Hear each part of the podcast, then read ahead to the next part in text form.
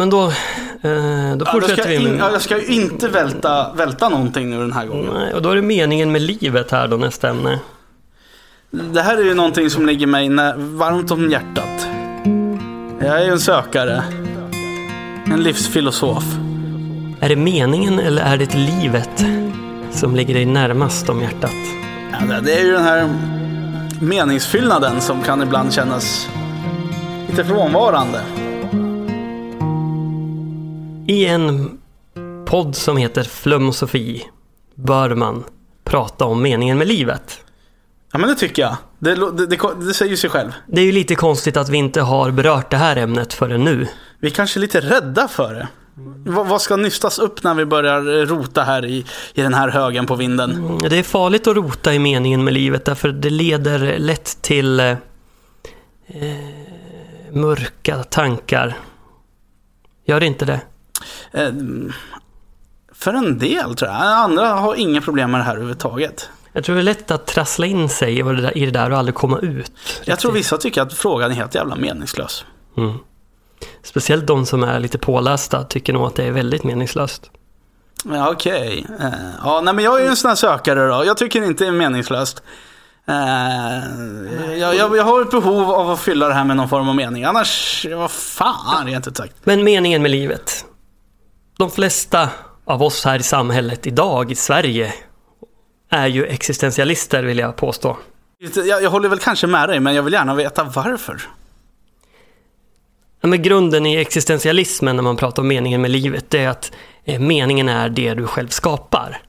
Just den mentaliteten tycker jag mig återfinna nästan överallt. Ja, du tänker det här att man ska självförverkliga sig själv. Det är kärnan här. Ja, det är ju verkligen inne, i synnerhet bland de som är ateister och inte har någon typ av religion som de tror på. För då kan ju meningen med livet bli någonting lite annorlunda. Då kan det handla om att finna Gud eller att Guds mening är det man ska liksom finna. Det låter väldigt behagligt, Kaj. Jag blir lite avundsjuk på de som finner meningen med livet i någon annan varelse. Kanske gudom. Det här med att finna meningen med livet i sina barn. Min mening är att ta hand om mina barn. Leva för mina barn. Ja. Är det också existentialism att man har funnit den meningen? Jag tror det. Mm. Den gränsar ju till den här, ska jag säga, naturvetenskapliga definitionen av meningen med livet. Att människans mening är att fortplanta sig. I stort sett allt levande har den. Viljan att överleva. Nu är vi tillbaka där till den här viljan. Den har ju driftats förr. Men jag tror det är också en sådär. Frågar man många personer så säger de kanske även det. Att meningen med livet är att överleva och att fortplanta sig. Det är för det är det som biologin säger. Men det är en extrem förenkling i min värld. Mm-hmm. Jag menar, meningen med livet kan ju vara någonting helt annat. Det kan vara att finna kärleken. Det kan vara att maximera njutningen av livet. Det kan vara att bemästra en viss syssla, eller att färdigställa ett mästerverk, en tavla. Det kan vara meningen med någons liv. Så att säga att det handlar om att få barn, det är ju... nej, den köper jag inte riktigt. Den är nästan självklar att det kommer på något sätt. Det här hänger ihop med förväntningar, tänker jag. Vad kan man förvänta sig av livet? Och när man kan förvänta sig väldigt, väldigt mycket, då blir det också såklart väldigt jobbigt att allt ska ske. Man ska göra allt det där härliga som man har möjlighet att faktiskt kunna göra, som vi kan idag. Just det. Och så börjar vi jaga de här, punkt för punkt. Vi har liksom uppfunnit ett ord för det här, bucket list. Bara en sån sak. Det fanns ju inte ens på som liksom koncept för 100 år sedan, va? Det handlade ju bara enkomt om att överleva. Men de hade bara en punkt på sin bucket list och det var överleva. Typ. Där kanske barnen var. Det var det man kunde förvänta sig av ett bra liv. Jo, men hoppas att barnen får det lite bättre än mig. Jo, men visst, det var på sätt och vis var det enklare på den tiden. Man behövde inte fundera så mycket på det här med meningen. Eller hur? Nej, ta man kanske inte ens hade tid för det. Ta romarriket som exempel. Mina små favoriter. Romarna. Ja.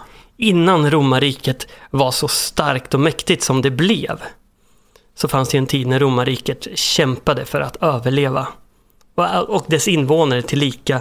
Man var militärer, man var fattig och man gjorde allt för att överleva. Det fanns ingen större mening med livet än så.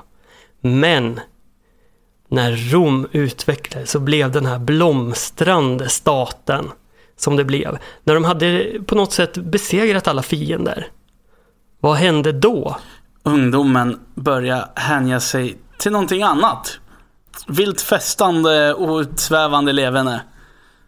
Dekadensen började liksom smussla sig in där i kulturen. Man börjar skapa förväntningar på livet. Är det också så, när man kommit så långt, en civilisation har kommit så långt att man börjar få förväntningar på livet som är bortom den direkta överlevnaden, eller vi kan kalla det för en sån här simpel nivå, kanske första 2-3 stegen i Maslows behovstrappa, ja. Då vet man, då är det dags att hänga upp skylten snart. Snart kommer det här klappa ihop. För vi slutar liksom kämpa för vår brödföda. Typ som vårt grannland Norge har gjort.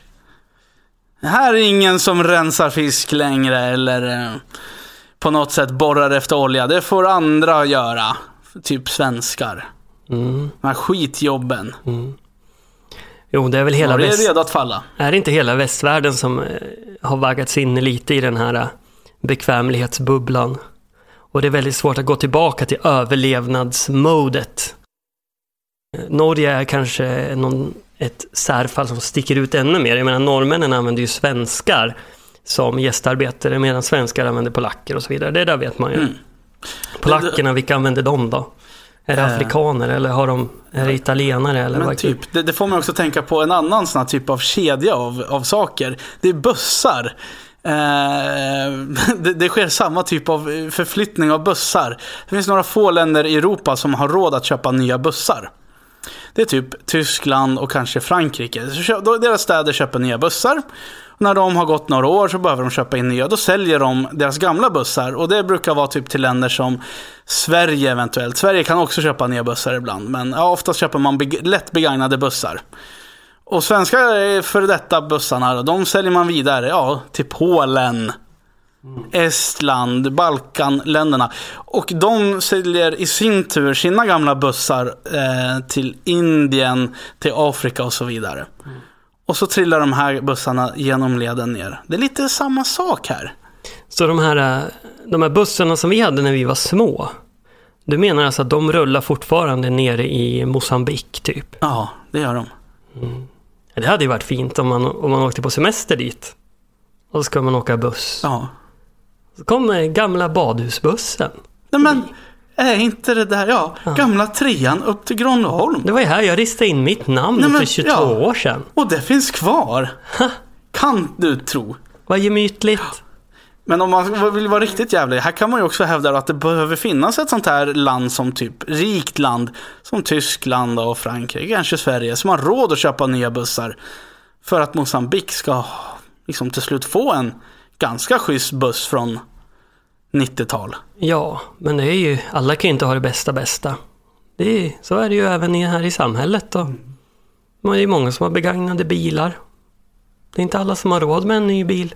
Så vi som sitter lite på resurserna, vi finner det meningsfullt också att konsumera hit vad jag ville komma. Det var lite långsökt, men det har blivit den nya religionen och det hävdas väldigt länge och det är ganska uttjatat att prata om konsumism. Ja, men jag tror just konsumism är inte det ganska avskytt egentligen i samhället. Men alla pysslar med det här fortfarande. Trots att vi ägnar oss väldigt mycket åt konsumism så finns det ändå en den allmänna meningen är ju att konsumism är någonting som man inte ska hålla på med. Men vi gör det. Vi mår ju lite bra när man köper grejer. Man får en liten lätt eufori där. Signalsubstanserna i hjärnan puffar ut lite. Det känns bra. Men konsumismen, det är sedan gammalt. Jag har en annan teori kring vad den nya meningen med livet skulle kunna vara. Extas. Exakt, då tänker vi faktiskt väldigt lika. För jag tänker på upp med ena fisten, eller vad heter det, knytnäve på svenska, upp i luften. Lyssna på Baker Street eller Epic Sax Guy.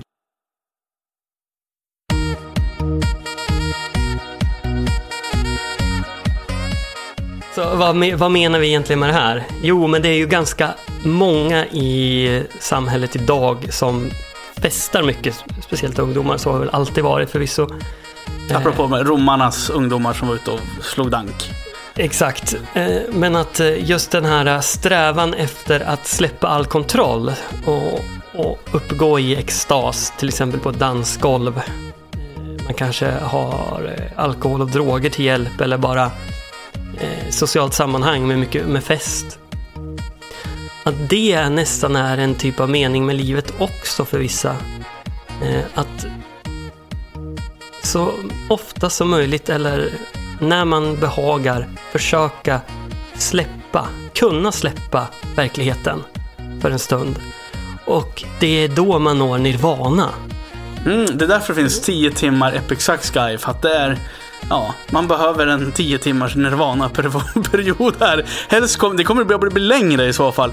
10 timmar blir 100 timmar. Till slut kommer det bli en halv livstid Epic Sax Guy på YouTube. Ja. Ja, men vi har ju en tung livsstil idag. Det är mycket stress. Det är många som inte vill leva i verkligheten.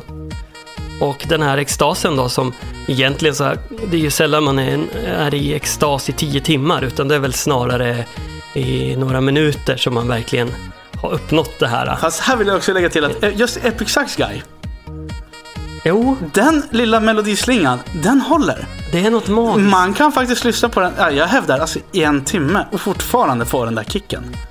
Ja, det är vågat. Då, kanske i rätt sammanhang vill jag säga. Ja, det var kanske en överdrift. Ja, men jag ville bara poängtera någonting. Du berättade ju faktiskt någonting för mig här innan. Det var på Valborg. När Epic Sax Guy kom, då hade man släpat ut soffor. Man hade tryckt flaggor med den här episka, eller den här ikoniska, den här figuren, den här mannen med saxofonen då. Och så körde de det här repeat då. Visst, och de basunerade ut det över hela Ekonomikumparken. Ja. Och då var ju hela parken i extas. Ja, det var någon typ av religiös upplevelse faktiskt. Det var vår tids nya religion kanske. Och Epic Sax Guy är den nya gud. Väldigt kortvarig dock. Ja. Det kom en annan saxofonsnutt säkert. I synnerhet är det som att Epic Sax Guy, alltså han gjorde ju sitt genombrott i Melodifestivalen 2010. Men sen 2017 kom han ju tillbaka och skulle göra en comeback. Och den var ju inte i närheten av lika bra som den första. Det var ju för han tävlade för Moldavien. Okej, ja. Det var synd. Där gick hela det här teoribygget på något sätt i kras. Ja, lite grann. Så, ja, men det var ju värt ett försök i alla fall. Epic Sax Guy, ja. 2010. Meningen med livet. Jag ville komma någonstans. Det fanns ytterligare en poäng bortom det här. Det här är ju nog ganska kortsiktigt. För en dag så kan man ju shaka loss och våga stå där på dansgolvet eller vad man nu vill. Det är, som du redan poängterade, det är inte alla som vill det ens. Jag menar, man kan inte hålla på och dansa för evigt i 10, ja. Nej, men det håller ju inte. Det håller ju inte. Eller går man på rave kanske man håller på i 10 timmar. Men det är inte att upprätthålla en konstant extas. Det är ju omöjligt. Utan det är mer de här små stunderna i himlen som man är ute efter. Men jag tänker, det är inte alla som vill det här heller, ens det. De vill leva kvar i den här hårda, tröstlösa världen. Man får tycka så. Vad skulle den rekorderliga mannen ha gjort? Den rekorderliga mannen, han kan ju inte uppnå extas. Den rekorderliga mannen har alltid en fot på jorden. Verkligen. Och det är ju därför han är så irriterande. Jag vill nästan påstå att det är den rekorderliga mannens förbannelse. En partypooper utan dess like. Ja, han kan vara rolig på en fest, absolut. Väldigt trevlig. Ja, nu ska vi inte tillskriva allt för stora egenskaper som att han ska kunna vara kul. Jag skulle nog säga att han är lite torr. Jo, på en fest är han lite torr. När det här dansgolvet i vardagsrummet bildas och vissa människor bara blir helt tomma i blicken och det enda de upplever och hör är musiken, då sitter han där och ser avundsjukt mot dem. Det finns nästan någonting lutherskt över den rekorderliga mannen. En puritan nästan. Jo, men det är det. Det är lite av hans akilleshäl det här. Kan det vara så att framtiden kommer bjuda på två typer av en gränsdragning här? Den rekorderliga mannen med sitt följe kommer bilda en ny typ av samhälle. Och sen kommer vi, de här extassökande människorna, bilda en annan typ av samhälle. Problematiken där är det att den rekorderliga mannen har alla egenskaper att tjäna bättre pengar. Implicit nästan överklass i det här scenariot som du bygger upp nu med att det finns två olika folkgrupper. Ja, det var ju grovt förenklat. Det var lite med... Ska vi kalla de ena för... blinkande ögat. Den ena folkgruppen är rekordelister och den andra folkgruppen är extasister. Det är väl inte en tokig uppdelning, tycker jag. Och rekordelisterna kommer ju ha makten. Det kan man vara säker på. Det ska jag nog säga. Det hänger ihop lite med vad man strävar efter här. Ja, de här rekordeliga männen, de är ju kapabla på många sätt. Det blir en klassskillnad. Det blir det. Men rent mentalt eller spirituellt så kommer extasialisterna.